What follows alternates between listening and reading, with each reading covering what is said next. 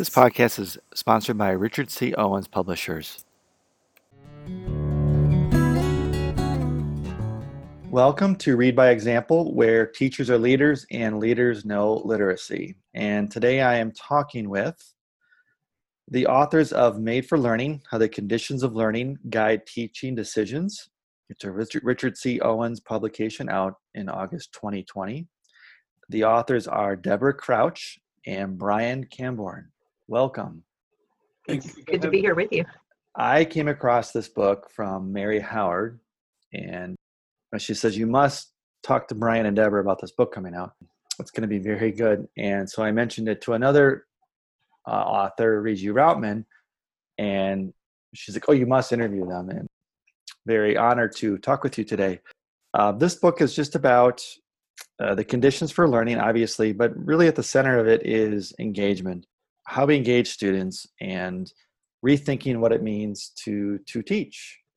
So if you can just talk about that how do you define student engagement? Um, would you like me to go first deb? Please. Yes go ahead brian. Mm-hmm. okay um, engagement to me is um, a complex concept and it's a mix of a number of um, different forms of behavior. It's it's got overtones of attending. You can't engage with a demonstration or an experience unless you attend. But it's, it's a little different from motivation. Um, I find a lot of people confuse engagement or conflate rather than confuse engagement with motivation. And in my mind, they're, they're different. Um, I suppose the best example I can give you is from my own experience, um, when I was uh, still gainfully employed, fully employed for the university, one of my lecture rooms uh, opened out onto the mountain behind the university. And there was a, a group of hang gliders who would leap off that mountain and glide down to the football oval and I was um, fascinated by them. I would watch them, I would stop lecturing and watch them drift down. And um, I realized that I was highly motivated to watch them. I found the display very compelling, but I didn't engage terribly deeply with it because I realized that if you asked me, say, to draw a glider and get all of the uh, attachments and straps and things in the right position, I'd be very hard put to do it.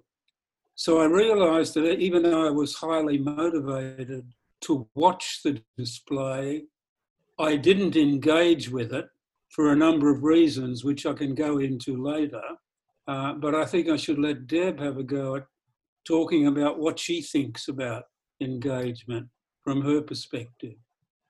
Well, I think as I as I spend a lot of time in classrooms, one of the things that I think we um, often think of when engagement uh, comes to mind is is like looking at how kids look on the outside, and we start thinking about like with our kindergartners, you know, their feet are tucked under, their hands are in their lap, they're smiling and looking ahead, and you know, we we we start thinking about those outward behaviors, and I think you know, for me, um, it's thinking more about how that child is starting to view themselves as a learner. You know, Brian um, and I talk about principles of engagement um, in the book, and the first principle is seeing yourself as a doer of what it is that you are um, trying to learn. And I think some of the some of the ways that you know in, in brian's example there like see do you see yourself actually going out there and you know jumping off that cliff you, know, you can be entertained but you're not necessarily what we would determine as engagement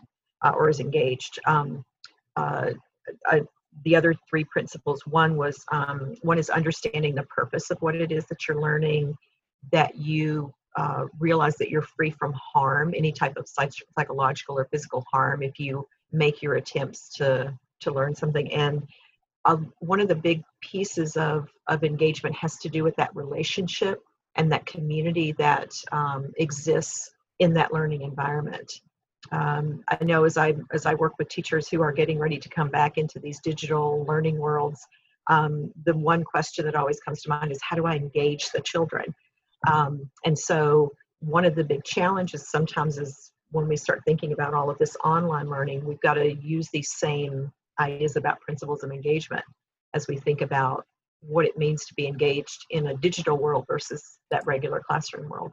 And that's what I took from your text too, and um, being the doers and identifying with the, you know, whether it's hang gliding or reading, but you actually are becoming that role. And I actually was teaching some summer school via Zoom this summer, and um, I changed the way I approach that teaching. And I would say, as learners, we're going to do this together, and versus today, you're going to learn about, um, which is a much different stance, I think. And and that's what I was so impressed with with the book too was just how you describe, especially Brian, and how you describe the way you've thought about reading comprehension and creating meaning from an acquiring model to uh, a constructive model um, can you just say more about that and just how that shift happened and, and what that shift means?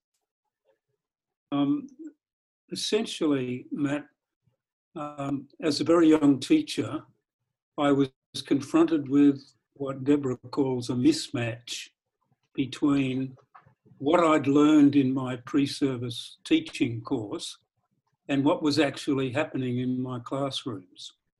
Um, it was a terrible mismatch. Um, I discovered that in any class that I took in the first four or five years of my teaching career, and you have to remember I was very young. We, I began teaching at age 19.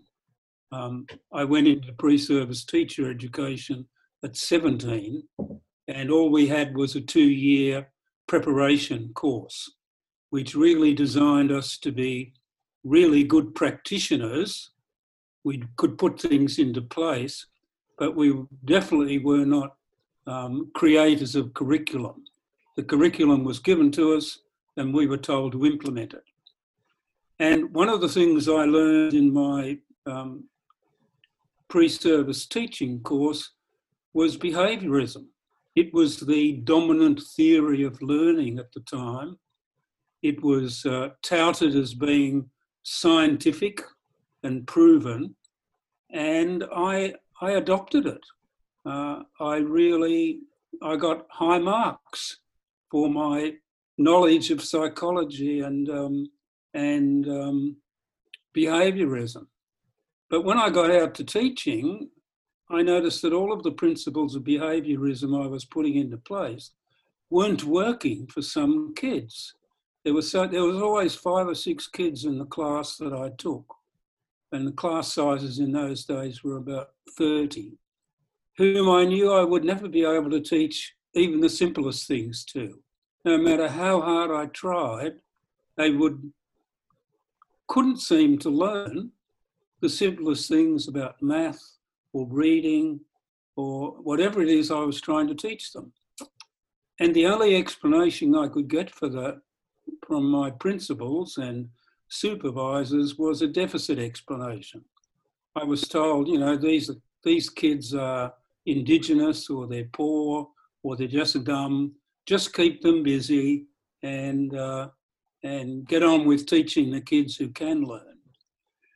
Now, I discovered by observing those kids in the playground and actually listening to them and watching them that outside of my classroom, they were capable of the most complex kind of learning, more complex than anything I was trying to teach them.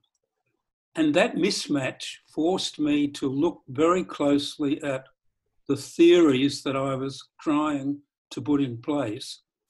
And I, I really forced myself to inter- interrogate them.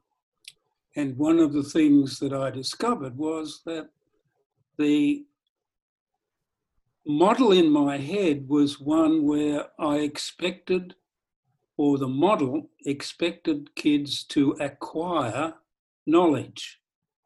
And I realized much later that the use of that word acquire brings with it a, a, whole host of assumptions about uh, what I eventually discovered to be uh, what the cognitive scientists call deep metaphors.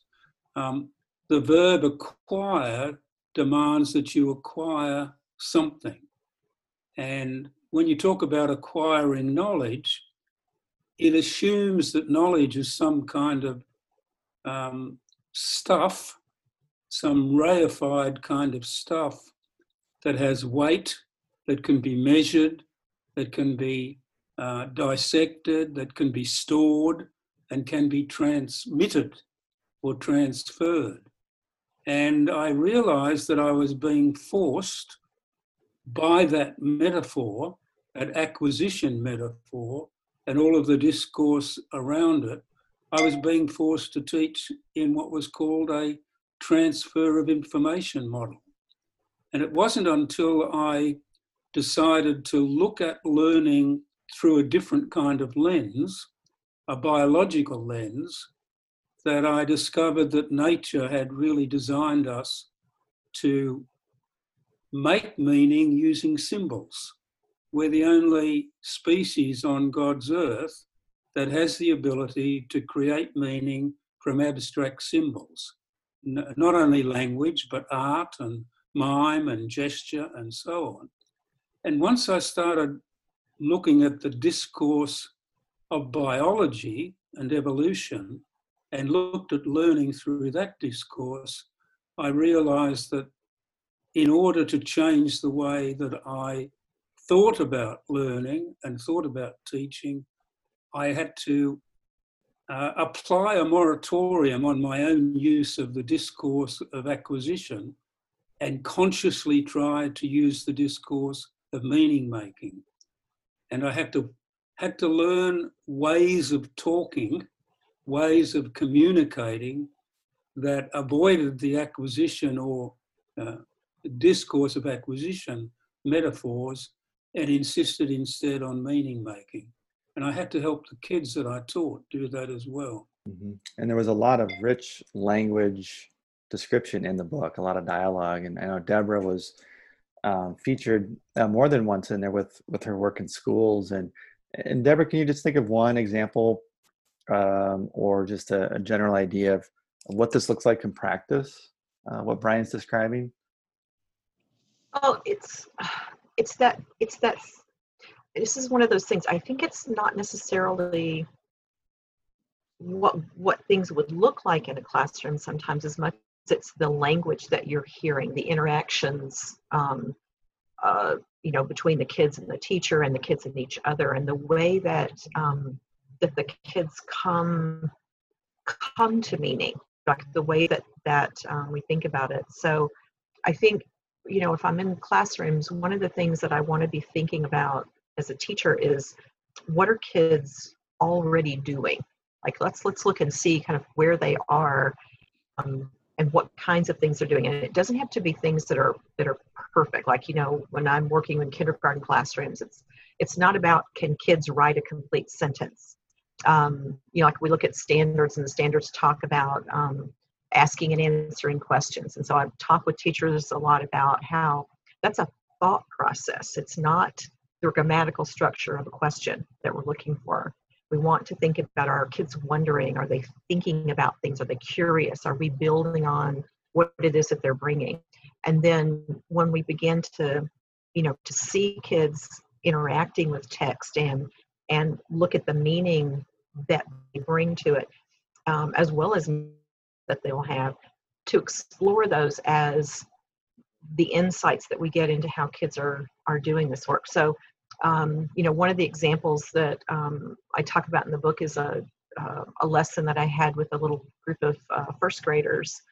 And um, it was a guided reading lesson, and I was demonstrating for their teachers. And, you know, we're in this really simple little book, and these were the kids that had been labeled the low kids, right? You know, it's like, so see what you do with the low kids. And I said, well, I do the same things with, you know, kids at, at any grade. It's like, you know, I'm constantly using questions like, what are you thinking? What makes you think that? Or, you know, and, and getting their ideas out so that I've now got a collection of things to work with. That's what I always try and think about is when they give me all of this gold, I've got to figure out how to work with that to help the kids to see what it is that they're doing. So in this particular little lesson, um, you know, you always have the little kids who want to, you know, see just where your edge is, your humor. And so we're reading this book about spiders and you know, first thing I said was, tell me, you know, take a look through the book. What do you already know about spiders? And, you know, one of the one of the kids says, well, they eat insects. And this little boy Joseph pipes up and he says, well, they don't really eat insects. What they do is they suck their blood. And of course, you know, we're all just, you know, laughing and having a, you know, nice little fun time. But what that later on, as we began to think about what we were learning in the book, we began to compare what the ideas that were shared by the author of the book with the things they had already come out with. And so, you know, I asked Joseph to think about, you know, why do you think, you know, was your idea there? And he says, no. And I said, why do you think the author didn't include that idea? And he he gives it two seconds of thought, and he says, well, because um, this book's for little kids, and they don't want to scare little kids, which really is a very sophisticated way of looking at texts and how they're written and that authors consider their audience and i think it's one of those those sort of ideas that i have to keep in mind what it is that kids you know what what do readers and writers and thinkers do? And then how can i help the kids to see that they're doing some of that work already so that that uh, we find the gold in what it is that they offer to us? Some aussie schools that i worked in um, a couple of years ago i was running a project with a group of only four teachers, a very, very small group, who understood that they needed to change the way they talked to kids if they wanted to engage them really uh, deeply. And so I got them to listen to and look at their own language. And they discovered that that they described that what it was that kids did in school, they always called it work, good work. Uh, the work we're going to do today is um, uh, get on with your work. And they realized that the constant repetition of that metaphor of school work or school activity equals work was really a negative thing for most kids. Uh, it, it portrayed learning as a chore that you had to uh, go through. And they also f- uh, found themselves saying things like, Today I'm going to teach you how to do X, or today we're going to learn how to do Y, today we're going to learn some biology, today I'm going to teach you apostrophes. They found that could shift that uh, discourse by saying things like, Today we're going to make meaning about biology. Rather than just saying, I'm going to teach you about biology, today we're going to make meaning about math or biology. And just that simple little change of discourse changed the perception and ways that the kids responded to them. Mm-hmm. The big difficulty they had was that they couldn't give up using the word work. No matter how hard they tried, it was so embedded. I struggle with I struggle with that one too. Mm-hmm. I talk about that a lot. Yeah. And I, I hear language as a as a as one way to shift um, our belief systems about engagement, and I, and, I, and that's really what you're talking about here is and I, and I find myself with the language too. Like I said, you know, what does that look like? Well, as a principal, that's kind of how I was trained was look fors, you know, and and I, I continue to mm-hmm. struggle with that myself. And but the examples you provide here um, are very doable, and just create those conditions for engagement as you talk about throughout the book. And it goes to my last question then is for principals, for just teachers themselves, who are looking to self improve, how might teachers or how might leaders help teachers shift their belief systems just as you did from needing that external evaluation of am i doing this right? to self-evaluating how am i doing? One of the things that i try and think a lot about is is helping helping people to think about when when you look at, at, at the at the work that we do, whether you are you know in read aloud or shared reading or guided or workshop or you know whatever you're doing, it's that it's sometimes coming back to purposes of it and what it is that we want to support our kids to be able to um, to do and to think and and and beginning to understand that it's less about doing those different strategies than it is about using them to get us somewhere. One of the things I'm often talking with teachers about is like, you know, listen for the way that kids are responding to this. Like, look and and, and notice the um, the language that's there. So it's almost becomes more of a listen for than a look for um, as you're in classrooms, and and beginning to think about that. What are kids revealing now? Obviously, they are not going to say things in this these brilliant articulated ways that you know that are sometimes expected but um, but but thinking about how they're how the kids are going about making meaning and how they're going about um, uh, coming to their understandings and then and recognizing that my work has to be responsive to that as opposed to me going in with 20 questions that i'm going to ask so that it becomes less of an interrogation than a conversation. Um, and I think that's sometimes really hard for people to to recognize that because a lot of times teachers are well, I have to plan my lessons, I have to plan my um, questions. And I said, well, you plan those. Um, I led a professional development once where we spent the entire morning planning out a guided reading lesson together, whole group of us, about 15, 20 teachers. And then we brought the kids in and I taught the lesson. And at the end of it, when we were reflecting, the teacher, one of the teachers said, you know, it was so great that you like you weren't like you weren't planned. And I said, wait, wait, wait, wait, wait. I said, look at this chart right here. We did plan. I said, but my my my my interactions with kids, I'm almost said work, Brian. My interactions with kids is not delivering that lesson. That lesson, though, helps me to think through possibilities. It helps me to think about, um, I mean, in a way, almost envision where we're going to go with this and what some of the possibilities are.